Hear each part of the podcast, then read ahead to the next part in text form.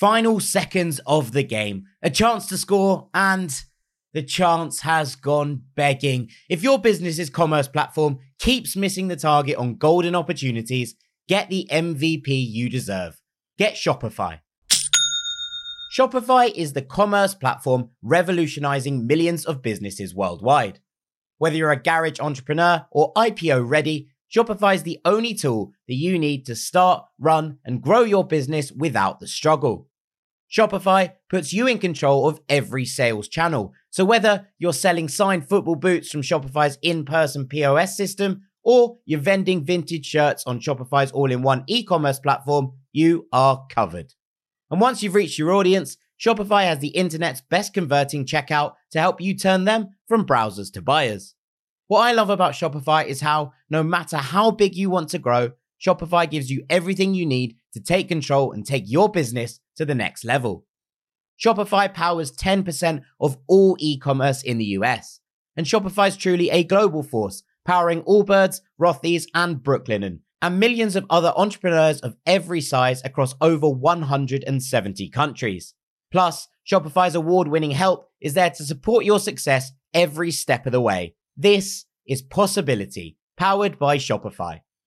Sign up for a $1 per month trial period at shopify.com slash ranks, all lowercase. Go to shopify.com forward slash ranks to take your business to the next level today. That's shopify.com slash ranks.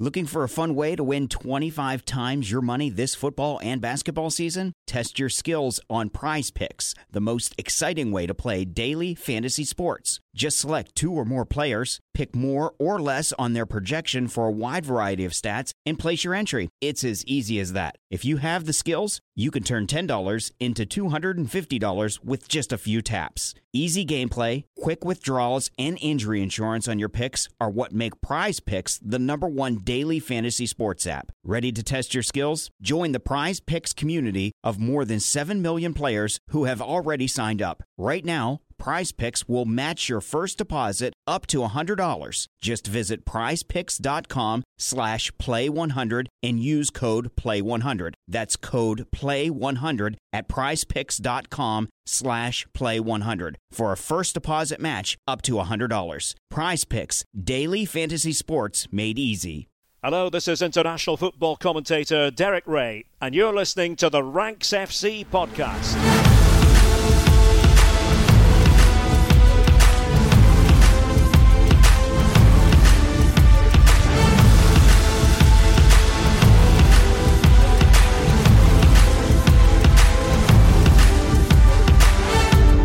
We're a couple of weeks in now and the season is alive, so it's time for a classic. Welcome back to 5 by 5 Europe's biggest leagues and our predictions for the season with a lot of head, a lot of heart, and hopefully some reason. The transfer window slammed shut, lots of deals, steals, and loans, while Steve Parish asked the big question Who is Dean Jones? City kicked us off, bringing home the big man Erling, and Chelsea's new money ownership put their trust in Sterling. In Rome, La Joya arrived, sparkling in the dark, while Galtier took the reins over at the park. Campos at the tiller, a new midfield secured. They're back at Nice. They grabbed themselves a Premier League hoard. United brought Ten Hag in and he wanted FDJ, but Frankie was going nowhere. His radar set to stay. Arteta's collecting Gabbies. In Jesus, he felt redeemed, while Forest bought, well, everyone. Well, that's the way it seemed. Lewy traded Bayern for Barcelona, with Mane taking his place, and many set to wondering if it could spark a title race. That wasn't all in Catalonia. Barca's hunger wasn't sated. Kunde, Rafinha, Kessié in as the levers were activated.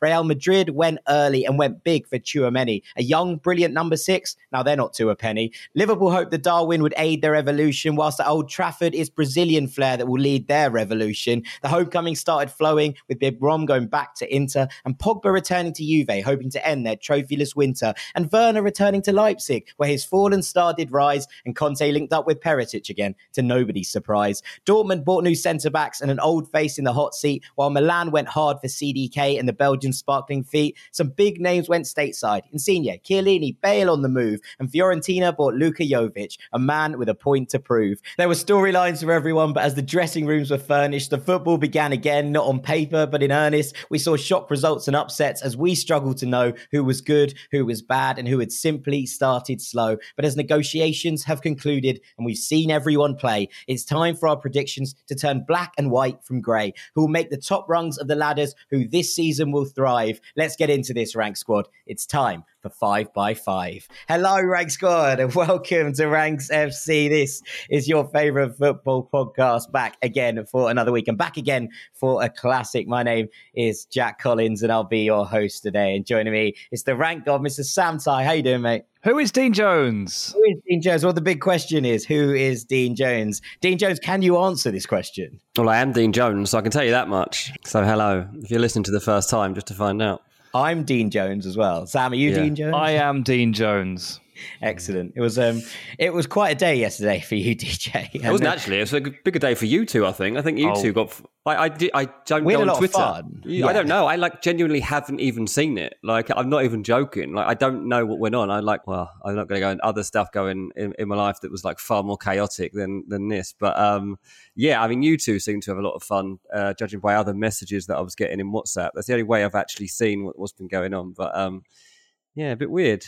Bit weird. For anyone who hasn't seen this, basically, the Crystal Palace chairman, Steve Parish, decided that he figured out that Dean had had a bigger network than MI5, like saying quotes, because he was giving transfer stories across the various platforms that Dean works for over the course of deadline day. And it sparked the hashtag Who is Dean Jones, which has seen a lot of fun. We've had guess who boards with with Dean's face on every single square. We've had the sign guy in New York City with who is Dean Jones on his on his sign. Sam, well, we enjoyed ourselves at the very least. You ordered some t-shirts. I do have t-shirts on the way. Yeah. Who is Dean Jones? If you want a Who is Dean Jones t-shirt, hit me up. I'm selling them a huge profit and donate half the profits to the Who is Dean Jones Foundation, aka Dean's family. Um, but yeah, it's um, a strange day. Yeah, I mean, to be fair, I mean, it shows that GiveMeSport's model was absolutely nailed. They've nailed it because that that is the idea of what they do. Like, I think the underlying story is that the media world has changed, and it's not about like just the newspapers and the obvious websites anymore, where you where you get stories. And the fact that he's seen so many quotes with my name attributed to it basically is because I was extremely busy checking transfer stories all summer, and that is at my actual job. So, like, in that sense, I guess I've done my job.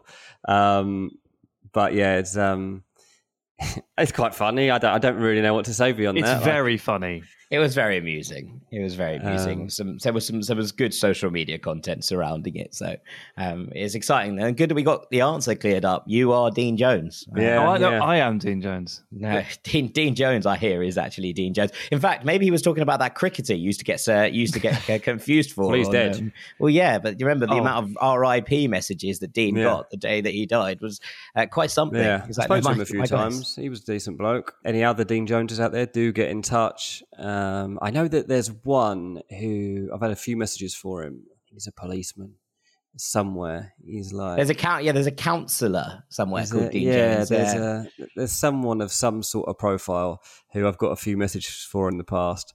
Um, so hello to him if he's listening. Um, and to all other Dean Joneses out there listening. Um, yeah, they're right. probably all in Wales. I don't know how many Welsh listeners we have. Well, there you go. We'll, we'll find, Find out, out. very shortly. We'll find, Find out, out. very shortly. Right. Uh, let's get on quickly to things we love before we do five by five because it's going to take up the main thrust of this podcast. But I know you've got something, Sam, and, and I've got a little story as well that I really, really enjoyed this week. Yeah, definitely. Got a thing I really, really love this week. Um, it's not based on professional football. It's based on amateur football because I made my managerial bow on Saturday. I I coached I coached a nine-a-side team in a day-long tournament. I did it. Well done. Congratulations. How did you get on? We won. They, uh, we won. We took the trophy home, and everyone got medals too. It was absolutely awesome. Um, I had a wicked time. I mean, I took it possibly, arguably, slightly too seriously. Um, big whiteboard formation drawn out with the pens and the the magnetic counters on. Tactics drawn out. How many players forward from corners. Uh, So not you know, arguably, you definitely did. yeah, fine. Maybe I definitely did. We had a build-up shape sorted. We had goal kick routines. Um, I had pretty much everything sorted. Um, took stock of my personnel. Wanted to play a certain formation, just couldn't do it. The form, the, the, the personnel just would not fit into it. So I, like all good managers, I'm adaptable. Uh, I switched. I played a 3 4 1 formation because I had one centre back who's absolutely massive and dominant in the air, but not too mobile. So I wanted to put him in the middle of a three and have two slightly more mobile players uh, either side of him. He dominated in the air, the other two protected him on the flanks, which was great. The midfield four was a flat four. They worked like absolute Trojans, brilliant. I must admit, I think I made my my lone striker's life pretty difficult. He was working off real scraps here. He didn't do too much, but he, he did the best with what he got. Um, but proofs in the pudding. We conceded one goal for the whole tournament, which was a deflected shot from a long way out that the goalkeeper still managed to get something on, but unfortunately spilled it over the line. We lost that game 1 0. And then we met that team again in the final. I made a tactical tweak. I deployed a player to man mark their best player to take him out of the game. We managed to level the playing field. And we did have to win on penalties, boys. But you won on pens. We that's won the very, shootout. We that, won the shootout. A, that's a way to win it, isn't it? I it? know, I know. Absolutely incredible. We scored all of theirs, all of ours, sorry, and they missed uh, their final one.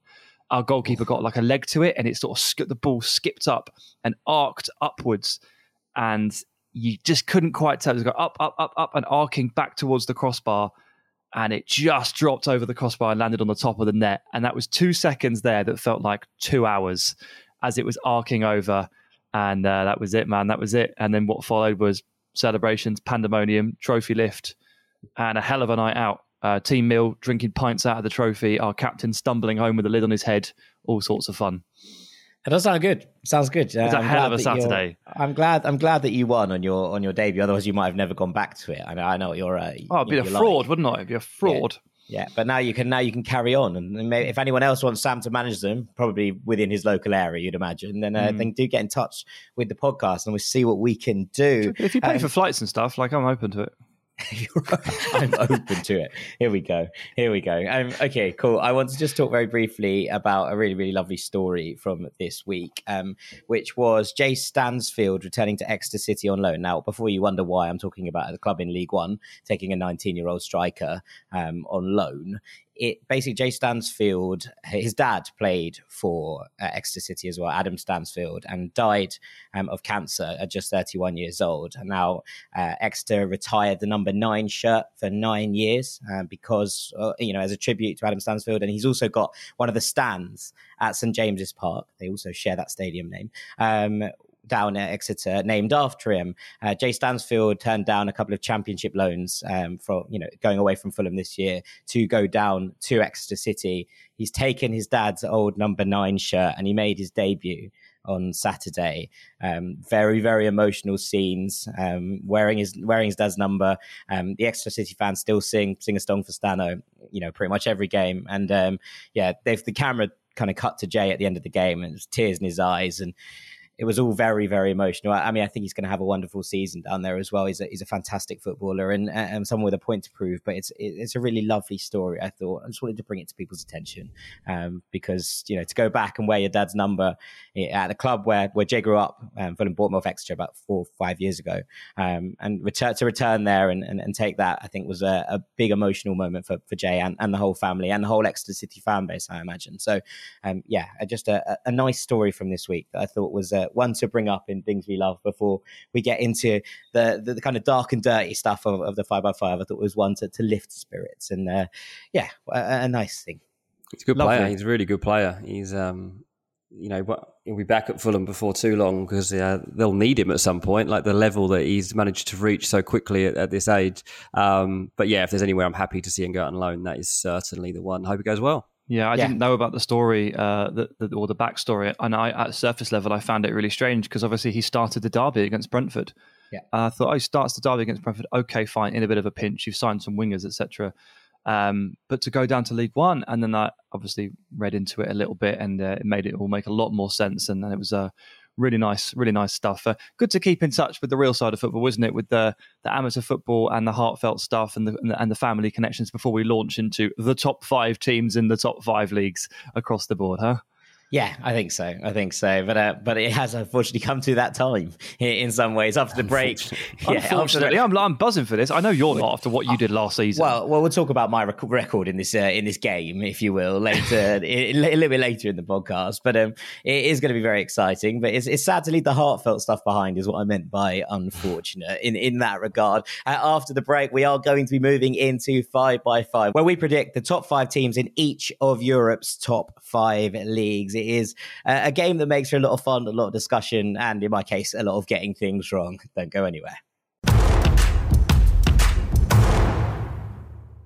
Are you missing out on games you'd want to watch because they're not broadcast in your region? Well, let me introduce NordVPN. If you're in the UK, but you'd rather listen to commentary from our old pal Derek Ray, why not give something new a go? Using NordVPN and a click of a button, you can do just that. And the same goes for our US listeners who are desperate for those dulcet tones of Peter Drury or Martin Tyler. There's no need to travel to Japan if you want to watch the J League or Austria to keep an eye on the latest youngsters flying off the RB Salzburg pipeline when NordVPN brings it right to you. With 5,000 plus server options, no game is out of your reach. Using our link, nordvpn.com forward slash ranksfc, you can try it for a free month. And also, there's a huge discount on their two year plan. Welcome back to Ranks FC. It's time for five by five. Before we get into this season's ones, should we have a little look back at the results from last year, Sam? sure how, you how want to? did it go? No, I don't want to, clearly, but you know, this is this is how it has to be. Yeah, I don't I'll- actually know the answer to this. I don't I'll remember us medicine. ever looking back, but I'm, I'm presuming you came last. yeah, I obviously.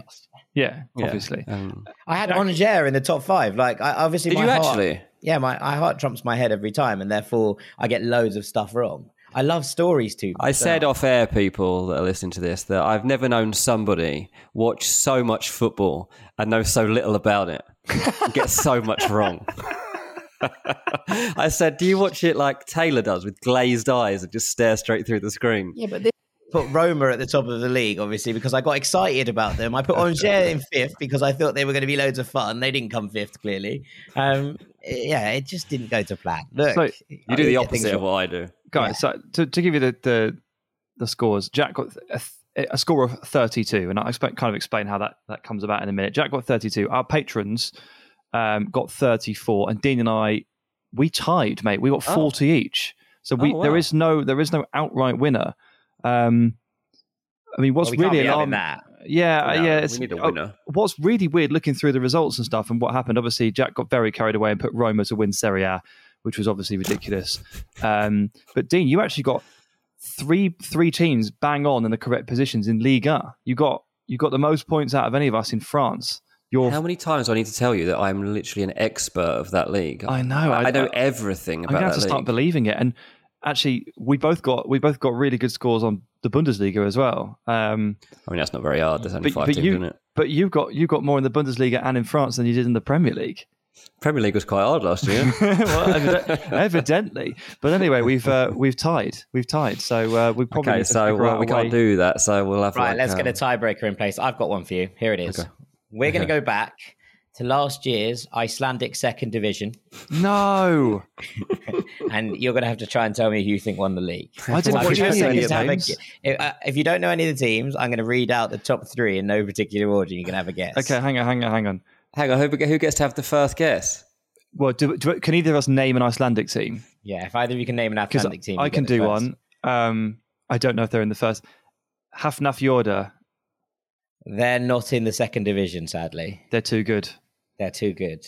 Well, they weren't at least last last year. Weirdly, there's actually 20 games of this year's Icelandic second division gone already. This is the season before, which is kind of mad, just because the way that the time works in Iceland. Yeah, well, we're going to need some uh, yes Uh, names. What about um, Icelandic Dust Cloud FC? Do they exist? Uh, no, right, okay. So Sam gets first pick then. Fantastic. Um, right, the three teams in no particular order are IBV, Fjolnir, and Fram. Uh, I'll take Fjolnir. Dean. IBV. well, neither of you have won. No, but but because Fram won the league by 11 points, I'll have you know. Um, but done, Fram. IBV did come above Fjolnir, so the win goes to the man of mystery himself, Oh. Dean Jones. Who I'm is like, Dean Jones? who is He's the- Dean Jones? He is the governor when it comes to predictions, He's mate. the five That's who by he five is. champion. That's who he is. Yeah, Steve Fantastic. Parish wants a a bet over anything, then I'll definitely win it. so annoying. My wife asked me later, how, how'd the how'd the podcast go, Sam? How'd the predictions? Oh, I lost on a tiebreaker. Icelandic second division killed me. Yeah, Yeah. exactly. I'll never like. I'll never. I'll never like Fjolnir again. I Um, actually hate them now. yeah, exactly. Who- who are All their direct quite enough rivals? nonsense. I don't know. IBV. IBV. um, this is quite enough of this nonsense. We we should get on to five by five, right? And this is what we do. It's we pick five each from each of you know uh, five teams from each of the top five leagues. We try and put them in order, and at the end of the season, we come back and have a look at them. This year, I've decided to try and be less heart. That's what I've. That's what I've come to. You the won't manage that. You will not manage that. But I won't manage it because it's me. Sadly, I bet you haven't got. Yeah, I, I can't wait. To be honest, like I, I can imagine how much effort and thought you've put into this in comparison to me. Well, I was doing this and writing a poem. I I, I, I do carry this sometimes. I feel, um, but on the on, on the back of that, I think we should probably start. And let's start in England, right? And as champion, Dean, you get to read out your top five first. Oh, Oh, okay. Um, Man City are going to win the league. Yeah, Um, two is difficult, isn't it? Because it's it can be um, obscured by how it looks right now. But we're still going Liverpool. Okay. Three. Man United. Ooh, Excuse me? big call. Four. Chelsea. Yeah. Five. Tottenham. Okay. Arsenal ain't Oh. making it. good Arsenal lord. making it. Well, the good news is Dean's poor record in the Premier League is set to continue. Arsenal are not making it. Okay. Right, Sam, what are you going for? City to win it. Liverpool in second. I agree with Dean. Same as mine. Yep. Tottenham in third.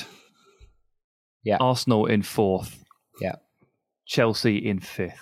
Oh, mate, you've messed that up. Mine's mess. very similar to yours, Sam. Well, that I've got actually does bode City- badly. Yeah, it has, but it does have badly for you. I've got Hmm. Man City, Liverpool, Spurs, Arsenal, but I've got Man United in sixth, uh, in fifth. Sorry. We did think about expanding this to six by six for 2022.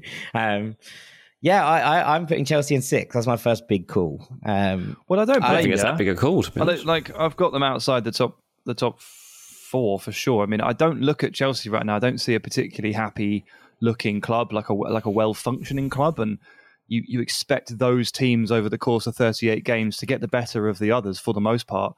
And what keeps them in contention, of course, is they have some incredible players. Qual- Squad quality tends to rule, but I'm looking at I'm looking at the top five and six teams here, and I'm looking at Thomas Tuchel as possibly the most likely manager to be sacked out of all six of them, um, and I'm looking at this squad and the lack of harmony um, uh, as as as one of the major weak points. So I still put them above United, who I just consider a complete wild card. I really don't know what to do with them, so I'm just going to leave them aside. Um, but yeah, Chelsea down in Chelsea down in fifth for me for sure, and Tottenham and Arsenal rising above. Yeah, I think we've seen good starts from from both of them. Obviously, Arsenal top of the table, Spurs are unbeaten. It's it's hard to look past them at the moment. Now, Dean made a really good point on Monday that we were talking about Arsenal and the fact that last year after losses, especially after big losses, they had periods where you know they they really dropped off. They were incredibly streaky, and the big question for Arteta now is if he can avoid that. Right, if he, he can, if he can avoid the the the, the kind of failures that, that that stopped them getting into the top four last season, um, but I have a funny feeling he does. I, I think there's they'll come in from centre midfielder in, in January, and, and if they do that, the squad looks pretty strong. I think. Um, Here's my here's the problem that I, and this is why I got no faith in this team. They've just been through an unbelievable run, pre-season and the first five games of this season. Right, like that is as good as this team can possibly be, and the drop off is now like that. They won't, they can't they can't maintain that. I just don't see how Arsenal Why? can maintain that with this level because they don't have the depth of the squad to maintain it. Well, Because they're, that not, well, they're not going to continue in first for much longer, are they? That's for sure. and this is the thing; they've been as good as they've been, right? And they were top of the league, brilliant start. You can't, you literally can't fault it because they were five out of five. Yet after six games, they're one point ahead of Man City and Tottenham, and only three points ahead of Man United. Like that, and that's a Man United team that have not been that good so far, or certainly not for the first three games. And so that that to me just tells you that Arsenal can't obviously can't keep it up and they're not going to win the league. I just don't have faith in this team keeping up these levels because this was they've got a really good 11 and I think that they've got big problems once you get beyond that and I think we're already starting to see once Arteta has to move pieces around that gaps open up. So, Jack, obviously, you and I are higher on Arsenal than Dean, but we're both higher on Tottenham than Arsenal. Um, I thought I was being a bit bold there, but obviously, the two of us. I did originally have I mean, I mean, Dean also has Tottenham in fifth and Arsenal in sixth. We all we've all put Tottenham above Arsenal, which goes against the sort of early early grain, I guess. Why why do you think that Tottenham outlast United? Uh, sorry, why do you think Tottenham outlast Arsenal? Because I, I, think the fact that they haven't played well and are still where they are and unbeaten is, is probably a relatively good sign for Tottenham. Mm. Um, and I think, you know, we've seen the interviews uh, with someone like Kulusevski who was talking about Conte and he was just like, it's not fun. I'm not having a good time. I'm just, I'm here to win games and win trophies, etc., etc. Um, and I, I think that slight level of, of kind of drive might well just lead them to be a little bit more consistent. Mm. Like, you know, obviously in the last two weekends, I've gone to watch Arsenal play Fulham, at Arsenal and Tottenham play Fulham at Tottenham, and both their games ended two one. But the the Tottenham game could have been five or six, and I think the Arsenal game, in some ways, Fulham were were relatively unlucky. Now Arsenal were the better side. I'm not debating that by any sort of stretch of the imagination. They were definitely the better side. Both teams were better than Fulham. Um, I just felt like Spurs were just far more in control of things um, and just able to kind of manage the game far better than Arsenal did, despite the fact that the results ended the same. Mm. Um, and, and and that at the moment is probably the difference to me. I think when I was going into these games, I probably felt that Tottenham were more gettable than Arsenal. But having watched both of them live in the flesh in the last week, um, there just feels to be like that level of control around Spurs. I think that even if they're on the back foot, they know exactly how to punish you. And, and, and Arsenal struggled with that this weekend against United, I thought. Yeah, I, I, I was making my notes for this and I just put a couple of words down behind beside each team just as, as key things to to justify it to myself. And next to Tottenham, I put Conte and depth. I think Tottenham have nailed the depth argument where Arsenal may have left themselves one or two short, as Dean said. I think Conte is one of the best managers in the world. And I look at the manager always when I'm deciding this sort mm-hmm. of thing. Hundred percent, yeah. yeah, I think that's, that's completely it. fair enough. Completely fair enough. Okay, I was anyone um, bold enough to go for Man United, eh? Top four. Yeah, hundred percent. I think, I think, I think that's the gamble, DJ. It might well pay off. And it's I, look, a gamble, but like I, I just this is I all think, gambles like, at this point, isn't it, I suppose. I think like uh, they City top just, not a gamble. It's true. They've beaten uh, they've beaten Liverpool and Arsenal just as they are starting to find the pattern that Ten Hag is going to want from this team. He's finding his his feet. He's had what three months with this team, and but really only probably six weeks with the knowing what his team's actually going to be for the season. Less if you count the fact that he didn't know if he was getting Antony until the last minute. Um, and they're right there, and yeah. I, I just think that like the top four is very attainable, and after missing out last year, it's so important to them, and I think they'll get it. I just think I, I, think in terms of where United are at right now, I think they are actually going to have an element of that Solskjaer reign about them still to begin with, at the very least, in that they're very good against big sides. I think they're going to actually struggle with the sides that sit in front of them and go, "Go on, then break us down."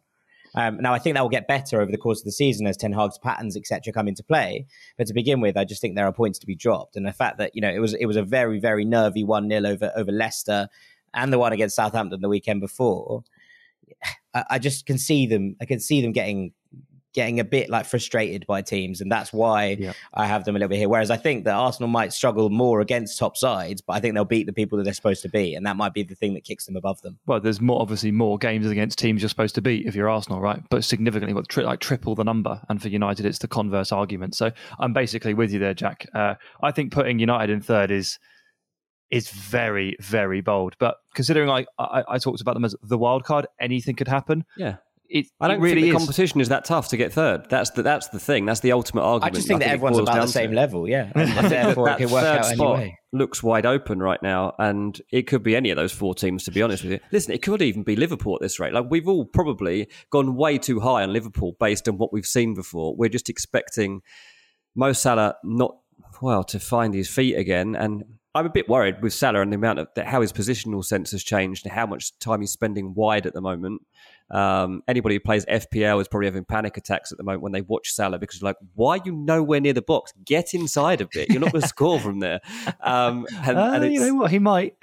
uh, but he's done it before. You know, Salah normally gets 20 goals. At the moment, he's got two. So I'm counting on him getting those 18 goals. so, yep. And, and, they'll get back up there. Yeah, I think I, I think you're right in that we've we've not discussed the fact we all put Liverpool second, and right now that looks like a very looks bold a bit silly to be honest. But, yeah. but um, I think you know we, we trust in we trust in the traditions that we have, and we trust in Jurgen Klopp to, to get something out of this squad. And we know that even in injury crises, he's managed to secure Champions League football. Yeah. Um, I wonder as everyone comes back, will this side just find their form again, and we'll we'll see how it goes. Well, Jack, you know what really tipped it for me? The signing of Arthur Melo. You know I'm a big fan. Very good. Very good. Uh, if you want Sam's thoughts on Arthur Melo and you haven't already heard it, last week we did a podcast on the, after deadline day about the best uh, transfers of the window and also some we were a bit concerned about. Um, so that's on the main feed just before this one if you want to have a listen. Uh, with that, let's go over to Germany, shall we? And Dean, you're going to have the lead in all of these, so I'm going to let you start. Oh God, I've got to think of five German teams. um, yeah, second division. okay, so bold first place. Uh, I'm going Bayern. Second, Dortmund. Third, RB Leipzig. Fourth, Union Berlin. Mm. And fifth, Freiburg. Yeah, I'm really glad someone did. They get, they're going to stay up there. They, they're not going to quite hit the heights they're at now, but um, I'm giving them the benefit of the doubt that they can cling on to those top spots. There's nothing better than Dean's benefit of the doubt. yeah, it's one of my favorite things. One of my mm. favorite things. All right, ki- Sam. My kind heart. Yeah. There it is. Toxic Dean's gone to rest for a week. Yes, mm. actually. Yeah, wait till Melon later. Right? Yeah, absolutely. Um, go on then, Sam. So, yeah, I've obviously got Bayern Munich um, top as well. Um, I've got Dortmund in second, and I've got Leipzig in third, too. I've put Leverkusen in fourth, and they've got some ground to make up. But let's yeah. let's hope they can do it uh, for my sakes and for theirs. And fifth, I wanted to just pick not quite. I wouldn't say rogue, but I wanted to go a little bit further outside the box than usual, and I ended up going for Hoffenheim, which I'm happy to justify in a moment. Wow, that is bold. Um, okie dokie. I've gone top same top three. That means we've all got the same top three. We did this in Spain last year as well. Uh, I've gone Bayern, BVB, Leipzig. Uh, I've gone Borussia Mönchengladbach in fourth. Uh, their start's been good. I've been impressed, and they don't have European football to contend with. And I've gone Union Berlin in fifth. Um, i was reticent to leave Freiburg out because I think they are absolutely brilliant under Christian Streich. But I just think with European football to contend with and the squad, uh, the, the things he came out with after the weekend, being like, yeah, our main aim is to stay in the division. Um, I think it's going to become a bit stretched in terms of quality. And the last time uh, Freiburg were in Europe, uh, they finished fifth. I think it must have been about eight seasons ago. Um, they finished 14th the previous campaign, so I'm a little bit wary of that kind of European struggle having having an impact on Freiburg. Yeah, I think this is massive. I think particularly for uh, like the sort of sixth, seventh, eighth, and, and ninth best German teams, you know, with the, the wealth disparity between the Premier League and, and most other leagues, but it feels particularly strong in in Germany. Um, how these teams cope with the midweek schedule is really, really tough. Now, obviously, they get four fewer games to play in the season in the league, which helps a little bit, but they still have to contend with quite a lot. Uh, particularly when you know I see Union Berlin playing Thursday into Sunday. There's no real difference in terms of actual hours, but Thursday Sunday always feels harder than Wednesday Saturday for some reason in my head. Um, Union Berlin had to buy about 15 players to prepare for this campaign, uh, so they are stocked in terms of quantity, but I never really feel like I can trust teams that punch above their weight and get to that point to then follow it up and manage the European campaign, which is how I kind of ended up on Hoffenheim because they don't have to play any midweek games. And I wanted to pick one of the teams that, that weren't going to do that for fifth. I don't really like Daniel Farke, so I ruled out Gladbach, and that left me with Hoffenheim. It, it really is that scientific. Matt, wow. you put you put Hoffenheim and Leipzig in your top five. You're going to be an unpopular man, I tell you right now in Germany. a very, very unpopular man. Um, I do like this Gladbach side, and I thought they were good at the weekend and probably should have won, uh, even though they did drop points. They've had a good start, and yeah, without European football, I fancy them to carry it on. So yeah, uh, the thing with Union is that or Union Berlin, as you famously refer to them, Sam, um, is that they have obviously managed a European last uh, campaign last season, yeah, and managed to hold on to the European spots. Um, and with the influx of players this year, as you mentioned, I have a feeling they might might be able to do that again. So I'm I, I'm hopeful. I'm hopeful. Yeah. So I I knew that you would think that, and I knew that you would pick them. So I've decided to try and create my fantasy football differentials, Dean Jones, and I've left Yeah. Union. It's a, it's a risk, but I've left Union out. As Leipzig of might be Leipzig might be a bold call here from all three of us. Now look, we've obviously gone with the same top three. Look 11th in the league Bayern, at the moment. Dortmund and Leipzig, and, and they got absolutely walloped at the weekend uh, by Eintracht. They lost four 0 They didn't have a shot on target. They were desperate, And they've got like, in pretty Dortmund much this every weekend. phase. We've got Dortmund this weekend, and they've got a couple of European ties now, obviously midweek to to deal with as well. You know, this is this is a bad start for Leipzig, and and, and they need to sort themselves out relatively quickly if they are going to come third. Mm. just like last year. just like last year. Last year they had the addition of, of sacking a manager and replacing them. Tedesco seems to have the faith of the board, so it's going to be it's going to be interesting to see what happens. But their there. squad is just so much stronger than most of the teams around them, and like that will pay off. I mean, they've just got ridiculous players. Um, they've got Nkunku, they've got Szoboszlai, they've got Gvardiol, like they've got Werner now. Werner. Like that, all four of those players could easily be in. Well, the top two teams, to be honest with you. Like I think Bayern and, and Yeah. Dortmund would would look at all four of those players. So I think that that tells you exactly why they'll be on their coattail.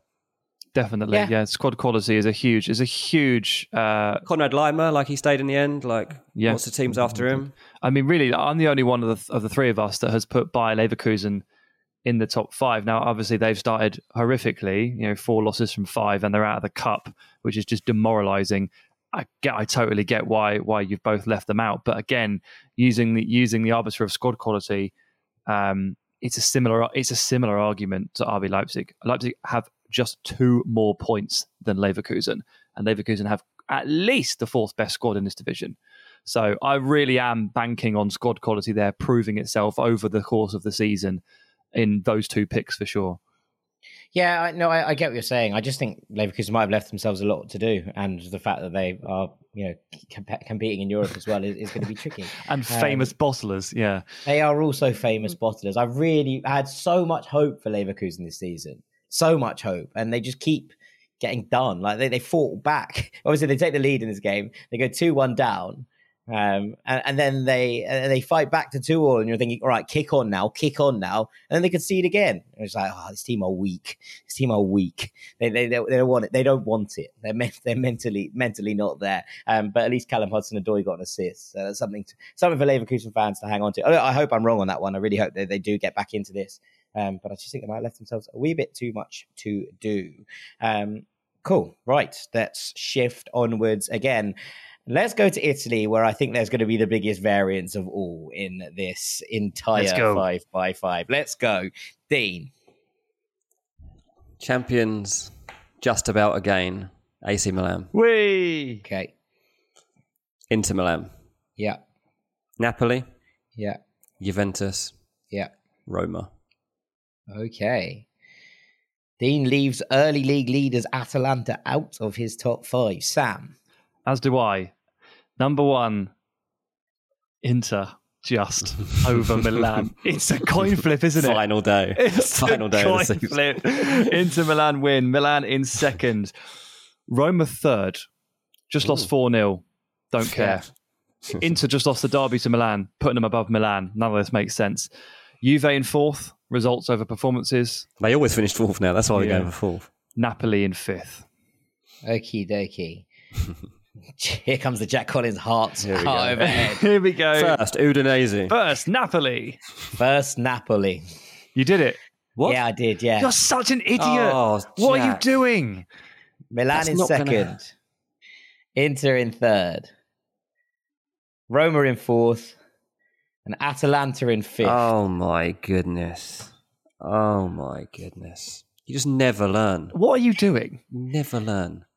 I got a feeling. No, you haven't. You got a bad No. feeling. This is this is not. I got a right. bad feeling I can Juve. assure That's what I've you. got a I bad can feeling about. absolutely assure you this is wrong. well, considering none of us got five out of five last year on any league, I, I, I would agree with you that this is probably wrong. But no, I, you've left out Juventus and you've put Napoli top. mate, I watched Juventus this weekend. It doesn't they, matter though. Don't worry about last weekend. They are dreadful. They, They are, are, They are yeah. dreadful, yeah. I They were agree. dreadful They'll last year finish and the year before. this year the rest of the teams are better than they were in the last two years. So will Juve be once they get people back. I'll tell you what, Yeah, if Napoli once. if Napoli lose uh, Lorenzo Insigne and they lose Kalidou Koulibaly and a couple of other key men as well, Dries Mertens, Dries Mertens. yeah, starting goalkeeper have to change there as well. If they if they win the league off the back of all of that, then Kvaradonna has had a Ballon d'Or campaign. Cavallon d'Or. It's going to be a Ballon d'Or. I mean, yeah, that's basically what it has to be for this to be right. Yeah. I'm backing it. yeah. Yeah, Okay. yeah. Okay. Okay. I'm backing the fact that Juventus are actually going to get found out for being rubbish, which is which is it's about time to be perfectly honest with you that Juve are found out for being awful. Yeah. Um, I think Roma will scrape into the top four on the last day um, at the expense of Atalanta, who I think are going to have a better campaign than we thought, and don't have European football to contend with. Nice. Big, Nice. big. But I think Atalanta have been excellent. Look, I, I, I had major questions. We, you know, we can go back to our Serie A preview podcast. I was really concerned. I had major, major concerns over Atalanta. They started the season so well. They look really, really good. They look like they have, you know, variations in attack. They are not relying on the same old things. It's not just Malinovskyi scoring screamers from outside the box anymore, which is good because that's not a sustainable way of winning games, even if it is Malinovskyi. Um, it just looks all a bit more comfortable for Atalanta, and I fancy them to to make a bit of a splash. I reckon they'll be within the top four, you know, conversation right to the end of this campaign, but I think they'll just fall short. Very good. Very good. I mean, they have had a really good start to the season. They were really good on Monday, weren't they? So, um, yeah, like it. Well, no, I don't like it. I hate it. But uh, like that you've um, done it because you'll be wrong.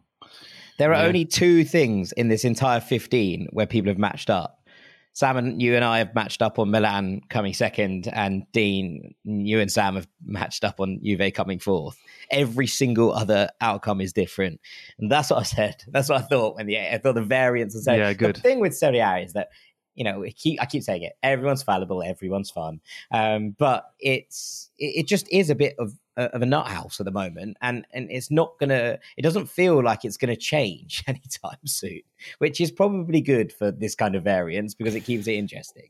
Well, it's just so tight. I mean, Atalanta are top on 13 points, and at the moment, Inter are eighth with nine points. They're four points behind, uh, but they're like seven positions behind, and that's that's what you get from this league at the moment. And you've got, you know, at the moment, Udinese throwing their weight around in the top four, and, and Torino have even managed to to sneak in there after their early form. So. Um, it's just a more unpredictable league, and I think that it's one of the reasons it's become more entertaining than La Liga. It's a bit, it's been for me, still is actually. I thought this this season actually La Liga was going to find its mark again um, in the standings of European football, but actually, I've still found myself every time given the choice to watch a La Liga game or Serie A, I'm, I'm going for Serie A every single time. Still, I just find the matchups are better, the players are more fun, there's more expression.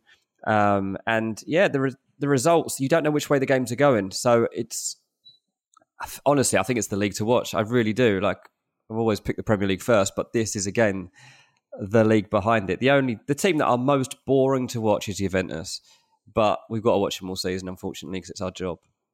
Yeah, yeah, it's, it is. This is why I'm hoping they don't they don't get anywhere near it because it means that we have to watch them less. But they will. Um, Do you remember how far they were? How far off they fell last year? And that's that's what I basically learned, like from ruling them out of anything. You just can't because they they'll find a way to just get enough consistency at times of the season that matter when other teams start to fall away, and that's how they claw their way back.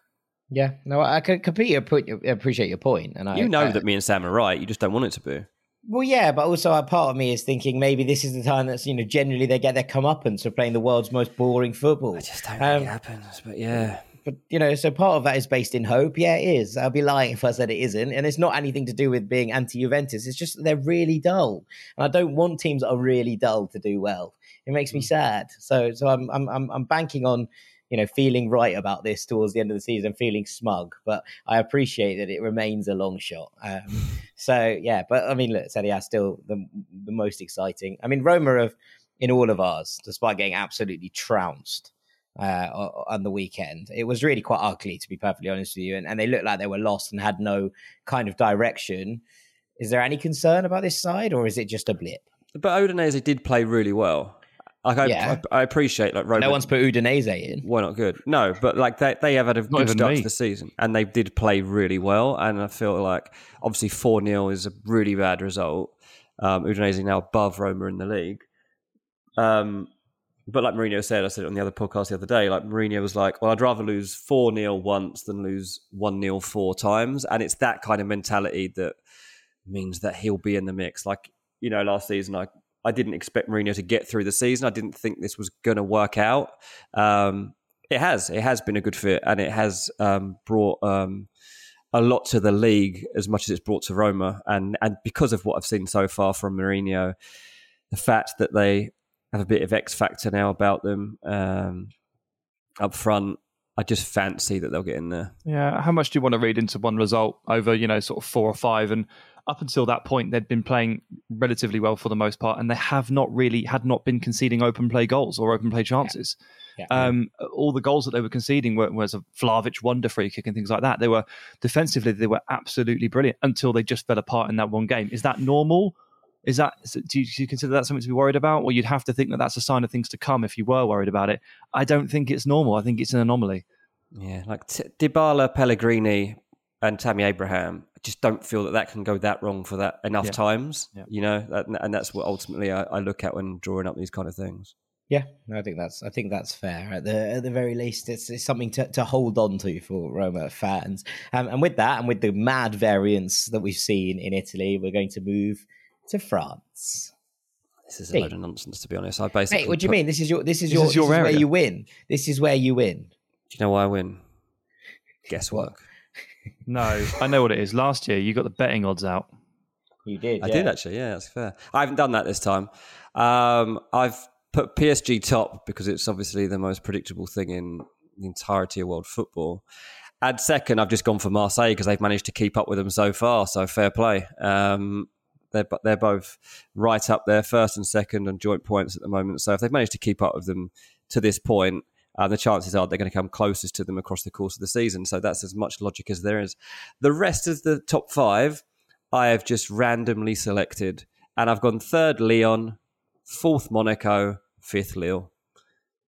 Okay. Very little logic logic involved in that selection process. Well, it worked for you last year. Um, Exactly. Right, Sam.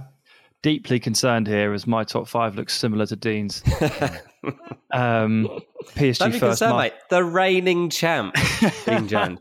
Not who is Dean Jones. The reigning champ, You Dean got the, Jones. you got the That's- win on you got the win on a technicality. Um, PSG first, Marseille second, and then I've got Monaco three, Lyon four. So just flipped Dean's three and four, Yeah. uh, and Lille in fifth. So we match up on three, and our three and four is flipped. Yeah, that is that is a Told lot. you the league was nonsense. Um, I have matched up with you on two of those things. Oh I've God, gone. Please tell me one of them's PSG top. One of them is PSG top. yes. Um, I've gone Lyon second ahead of Marseille. Um, I, it's easy to say that Marseille are joint level on, on points with PSG, but actually Lille, Lyon would be too if they had won the game in hand that got cancelled, uh, which I think they will win. Uh, and they've been very, very impressive. So I'm going to suggest that the slightly more stable club, Lyon over Marseille. Do you know what Inter said for the whole of last here. season? Tips the balance here. We just Um, got to win that game in hand. We just got to win that game in hand. Yes, it Never is, did it it. is a Never bit. did it. um, but yeah, I'm going to go Lyon, then Marseille. I'm going to go Rennes in fourth. Um, I've been quietly impressed. I think they're better than their results are showing. Um, and Lille in fifth. So we've all, All got right. Lille fifth. Full We've house on PSG Lille. top. Yeah, full house on PSG and a full house on Lille. And to be fair, most of the other most of the other clubs are the same as well. In fact, the only change is I've gone Rennes when both of you have Monaco in your top four. Yeah, Um, Mon- Monaco's form to start the season hasn't been good, but they're doing exactly the same thing they did last year, if you remember, which is they're kind of like uh, struggling their way through the opening kind of five, six, seven games because they have to play that really nervy Champions League qualifier and they have to do the midweek game in between like game week one, two, and three, or whatever it is. And they've they've done the same thing as last time. They've they've, they've lost it again. Um, so they've their league form has, has been hurt by the fact that they've rotated rotated their team and used their strongest team in midweeks. Didn't qualify for the Champions League and then also didn't pick up the points at the weekend because they were using the and it set them back exactly the same as last year. They must be really, really annoyed. But what did they do at the end of last season? They won so many games in a row to close that gap. So I'm kind of backing them to do the same thing again because they have the quality and they have really strong depth. Monaco. I know they lost a key player in Tchouameni, but they've got some good players and they've bought some other good players as well. So I'm the highest on Monaco in third I say, would say by yeah, far, no, but Dean, Dean I, has been I think fourth. It's a fair, yeah. Yeah, I, I, think it's a fair thing, and I think that you know Youssouf Fana and uh, Mohamed Camara as a pet partnership is is really really exciting. Yeah. I watched them against Nice in the Derby de la Côte d'Azur this weekend, and it was one of the most uninspiring games I've ever watched. Both teams were just kind of crap. Now, Monaco probably better value for the win, and that they eventually got, but it was a really poor game of football, I thought. And and actually, when you when you look at this and, and what they've kind of done so far, I, am just slightly concerned. I think they were a little bit lucky last year in some ways, in that everyone else didn't really pull away from them in their really big, you know, bad starts to the season. I actually think that a lot of teams are stronger. I think Lyon and Marseille in particular feel much more, you know, together this season. I know Marseille had a really good season on Sampaoli, but the, the rest of the chasing pack, you know, that Lille side fell off last year. Rennes were sort of there and thereabouts. They've they've strengthened this summer, I think, um, across the course of it. Obviously, bringing in Amine Gouiri. Um, I, I, just think they'll probably just have the edge. So I'm gonna I'm, I'm gonna suggest that Monaco might finish sixth, um, and that's why I've left them out here. But I, I completely understand where you're coming from, uh, considering they're on the same points as Rennes, and that's mm. I've, I've put in fourth. But I just, I, I was feeling. tempted. I was tempted by Lyon in second as well, by the way, to, to, to, push them all the way up into second. I ended up putting them in fourth, but I, I juggled these around a little bit. Been impressed with Lyon. I'd have to assume that that the quality they've lost over the summer will tell at some point. Um, and we have to remember again that these seasons are very long, and that's why I'm looking looking at Monaco and thinking all about 2023 for Monaco and just and just rebounding a little bit. So I've got my a slightly longer longer sighted gaze on it, I think, which I've tried to learn from last season. Yeah, no, I think that's fair. I think that's fair. Um, and that takes us nicely onto our final fives, which are in Spain. And we go to you first, Dean Jones. I think I'm going to surprise you. I think I'm going to surprise you. I'm going Barcelona one. Whoa, he's done it. Madrid two. Big decision that was. Um, that's very Atlet- not you. That's very, very not me, and that's Jones. that's how that's how bold that is. That that is not my automatic uh, choice. Uh, three Atleti, four Athletic Club, Whew. and five Betis. Okay, Sam. My God, I love that actually. Fair play, Dino. You made me smile, um, and not because I think not because I'm mocking you. Um, I've done the same thing with the top two, and I did not expect to be sat here doing that. I actually I had either. Madrid. I had Madrid first and second.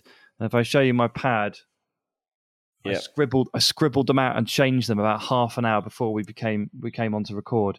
So I've got Barca in one and Madrid in two, and I'm as shocked as you are. Um, Betis in third. I think they're the third best team in La Liga. Uh, Atletico in fourth, and Athletic Club in fifth. Ooh, very good. Um, I have gone exactly the same as you in the top four, Sam. Um, I've nailed it, which means that none of us have put Real Madrid top, which is which is wrong. Pretty mad. Which is it's, wrong. It's it's clearly wrong. They are defending champions of both Europe and Spain. Yeah, but me and Sam literally both had them I was the other way around until late on in the day too. Like I just was swayed late. So I didn't. I've always had it this way. Of course you have. But I was temp- I was tempted just there after hearing both of you read them out to change it because I think it's actually wrong that none of us have put Real Madrid first. I think it's genuinely incorrect that we've all gone one way on this. Who was your fifth you know team? I think will help. My fifth team of Villarreal, uh, who I think are excellent. Haven't conceded so a goal yet. They they're really good. They look really really sharp this year under Emery, and I've been really really impressed with them. I'm putting them in, in at fifth. Um, and and to be honest, if Atleti don't back their ideas up, um, they might well finish fourth. But I, I, just think Cholo will get it done. I started watching the, the Cholo documentary on uh, on Amazon Prime, game by game, and it really is a, a, big old insight into the window of that man's personality and character. is is quite something. Um, but yeah, I just think Atleti will probably edge over the line. So yeah, I've gone Barcelona, Real Madrid, Betis, Atleti, Villarreal. Again, Atleti is that squad quality argument that as as, as bad as they can appear sometimes, mm-hmm. um, they do obviously have some of the best players in the league. they appear to be saving Antoine Griezmann for the final stretch where he might be able to play some start some games or whatever. There's always that potential that Joao Felix sparks into life, that Rodrigo de Paul could go and win the World Cup and come come back on cloud nine and absolutely boss it. There's all sorts of things that can go right for Atleti, but I'm pretty down on them. I've just got the words uninspiring next to them um, uh, in in the notes. I think Betis are a better team, but Betis have significantly less depth. It feels like than Atleti, so it does feel still like a gamble that Betis should be above Atleti in my list. But I'm going to hope that they have a relatively injury free season and finish where they probably will end up deserving. And with Athletic, I think Valverde is a fantastic coach. They've no midweeks. I'm very optimistic. I think they will win a lot of games to nil, and it will be a recipe for consistent success. And I think they're going to get back into the into the European spots. Mm. Yeah, no, it's it's very interesting to see how this one pans out. I, I mean, I've, I've, we've got to come back to this top debate. You know, you've got to come back to the top table. It, why have you gone Barcelona over Real Madrid, Sam? I don't. I don't know. it's, uh, it's, uh, I, it's, I think it's because I, I, had the word depth written all over my notepad so many times, all reference to different clubs. I came back to reassessing La Liga, and it, the, the, squad that Barcelona have assembled is absolutely absurd, and Madrid's is too. And you know, initially I thought Madrid are champions until proven otherwise. That was my that was my thought process going into it, and then right at the last minute, something has swayed me. I don't know what it is. Is it that maybe you would expect Madrid? To always just have an eye on that Champions League. Uh, you I know, think that for is, me, is that, that was. It? I don't know. I don't know what's working subliminally in my brain. There's a few things, and like definitely the Champions League should come into it because I think Madrid will expect to be in that final four. I don't think Barcelona can expect to get to that stage. I think if they do, then obviously they'll try to, but I don't think they will. Everything I hear is that that is not the priority this season. The priority is to get back to winning La Liga and build from there, and anything else is a massive bonus.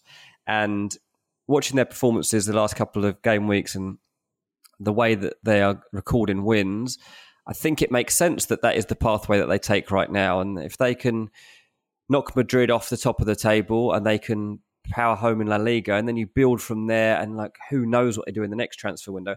I actually don't necessarily want Barcelona to have success over the way they've after the way they've gone about their business in this transfer window and the way they've managed to bulk up this squad. I don't really like it, but I can't argue with like the strength of this side that Xavi now has at his disposal. Um, you know, they spent this time trying to get out like Frenkie de Jong and stuff. And it's like Frenkie de Jong's an unbelievable footballer who is going to be really important over the course of a season. Actually, might be playing in a, a role now that suits him better than any other time he's been at Barcelona when he actually is getting proper game time. So I just think that like with the addition of Lewandowski, obviously they have somebody finally that can step in for the, the messy goals that were missing, somebody that can go head to head with Benzema. If Benzema doesn't score for Real Madrid, if he suffers an injury at any point, slightly worried about who steps up there for Real Madrid.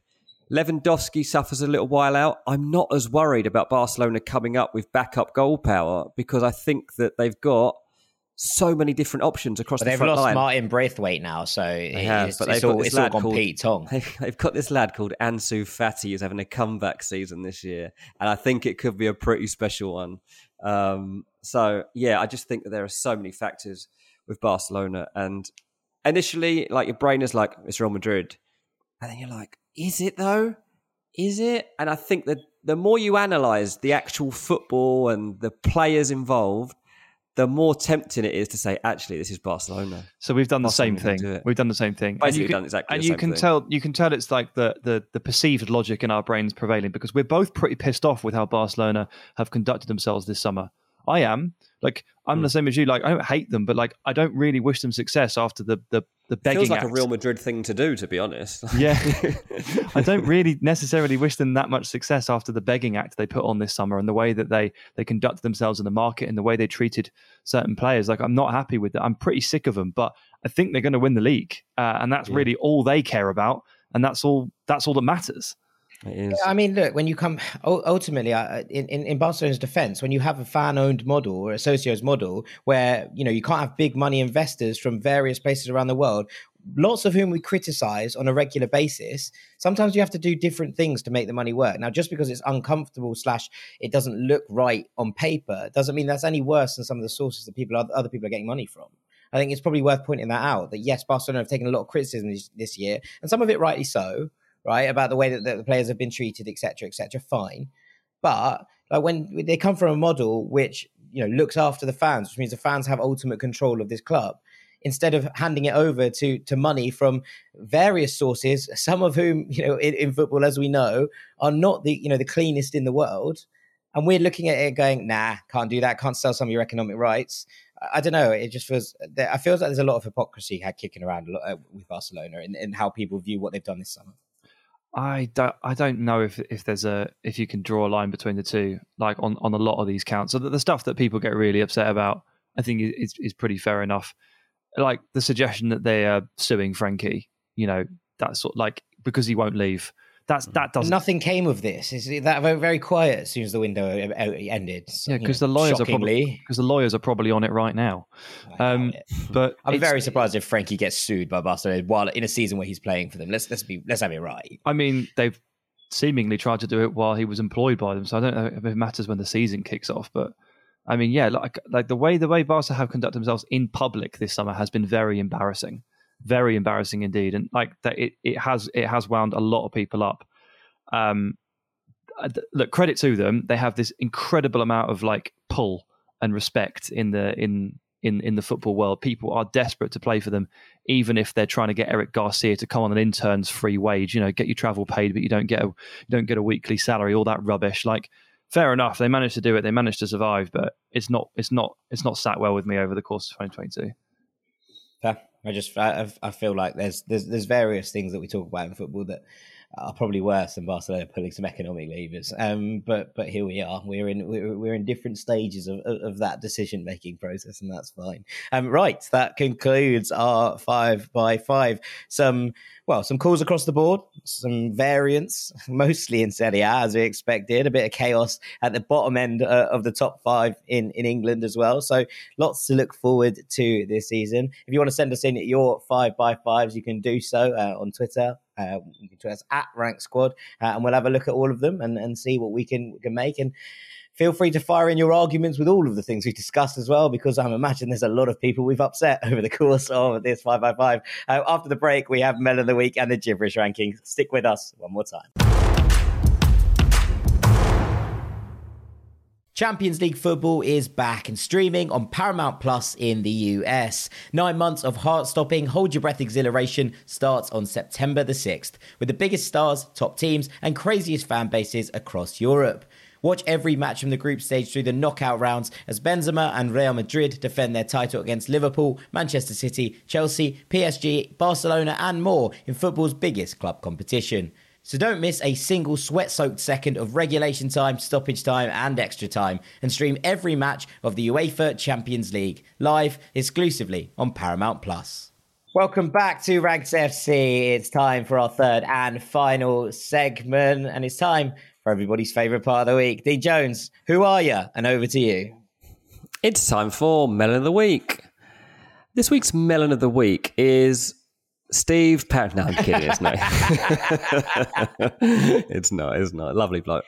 Uh, this week's melon of the week is Chicharito. Um, oh, has to be. Has old, to be.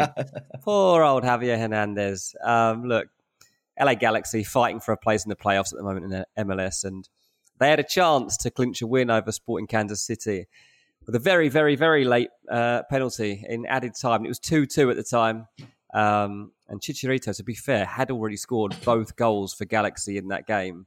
Uh, his first was a really nice finish, and his second was actually a brilliant penalty. Um, Top really good. But unfortunately for him, he suffered what can only be described as a brain fart in the run up to his second penalty. Um, because this is very unchicharito for me. Um, and as he ran up to complete his hat trick, he produced a Panenka that was so unconvincing that it shows it must have been a last minute decision. Um, it was among the worst attempts of this skill you will ever see. Um, it was well, it was so weak and tame. I mean, Jack would have caught it. It was it was that easy. Um, I probably would have dived. I've always been a diving kind of keeper. Their keeper could not believe his luck. He just took a step to the side and caught it.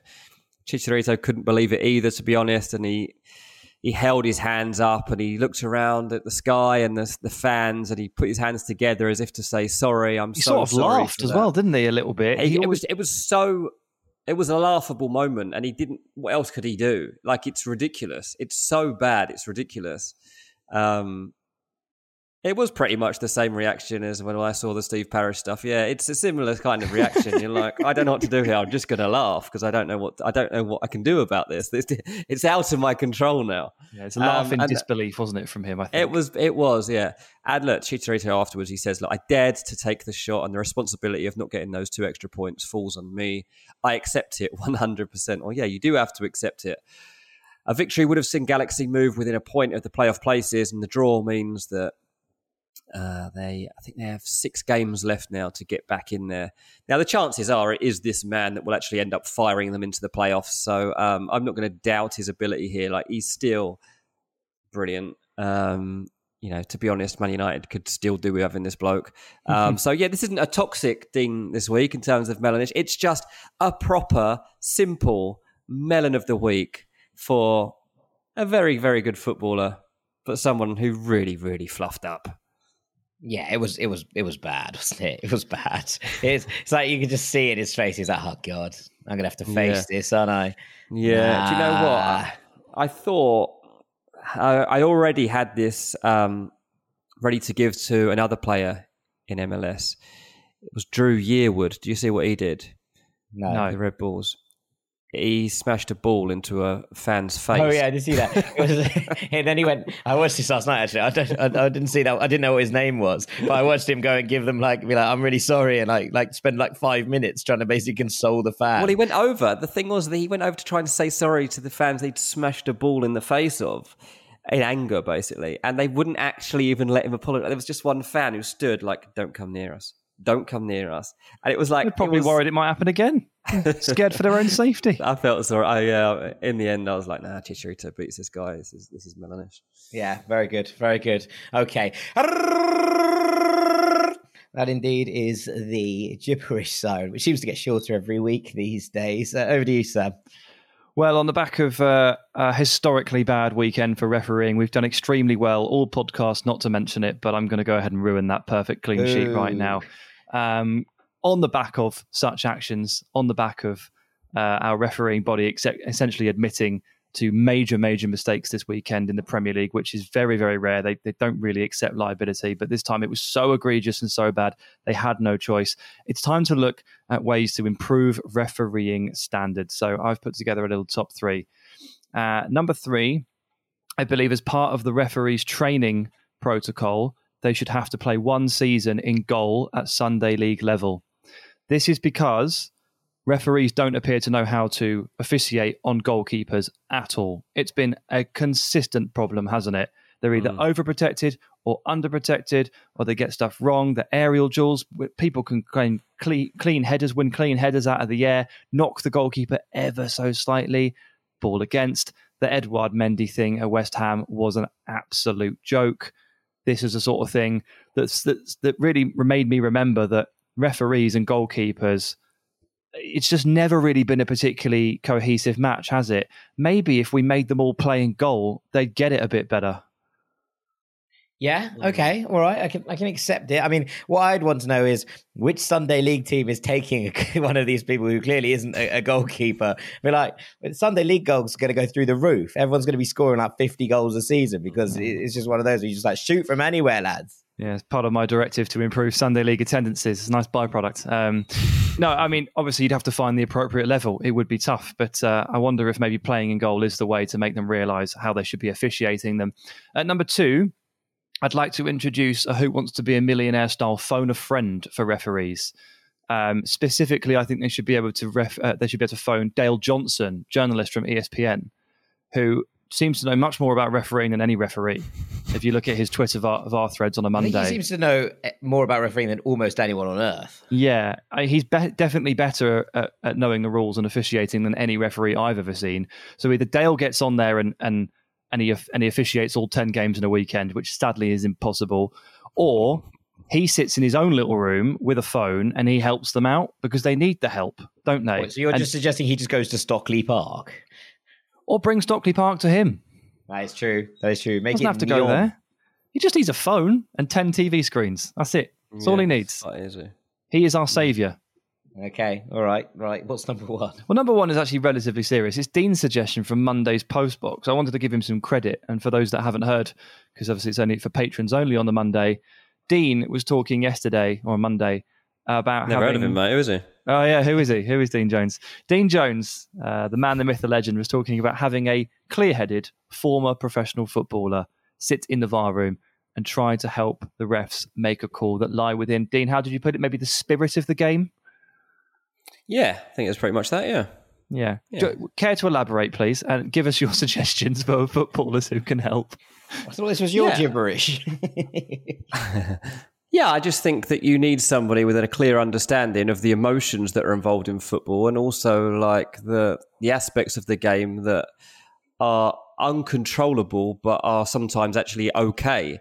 And I think that uh, by the only way you could actually bring that in is to have former footballers who have been in those moments themselves and have an understanding of the people on that pitch in that moment, what they would expect to be given as a penalty or to not be given as a penalty. And I I use Matt Upson as one example of someone who I think is a very clear headed and very good um, analyst at the moment of the game. I think um, you know he's played at the very highest level in terms of international in the Premier League, and he has a very very um, good reading of the game, especially you know as a, as a defender. I think that that's very important too.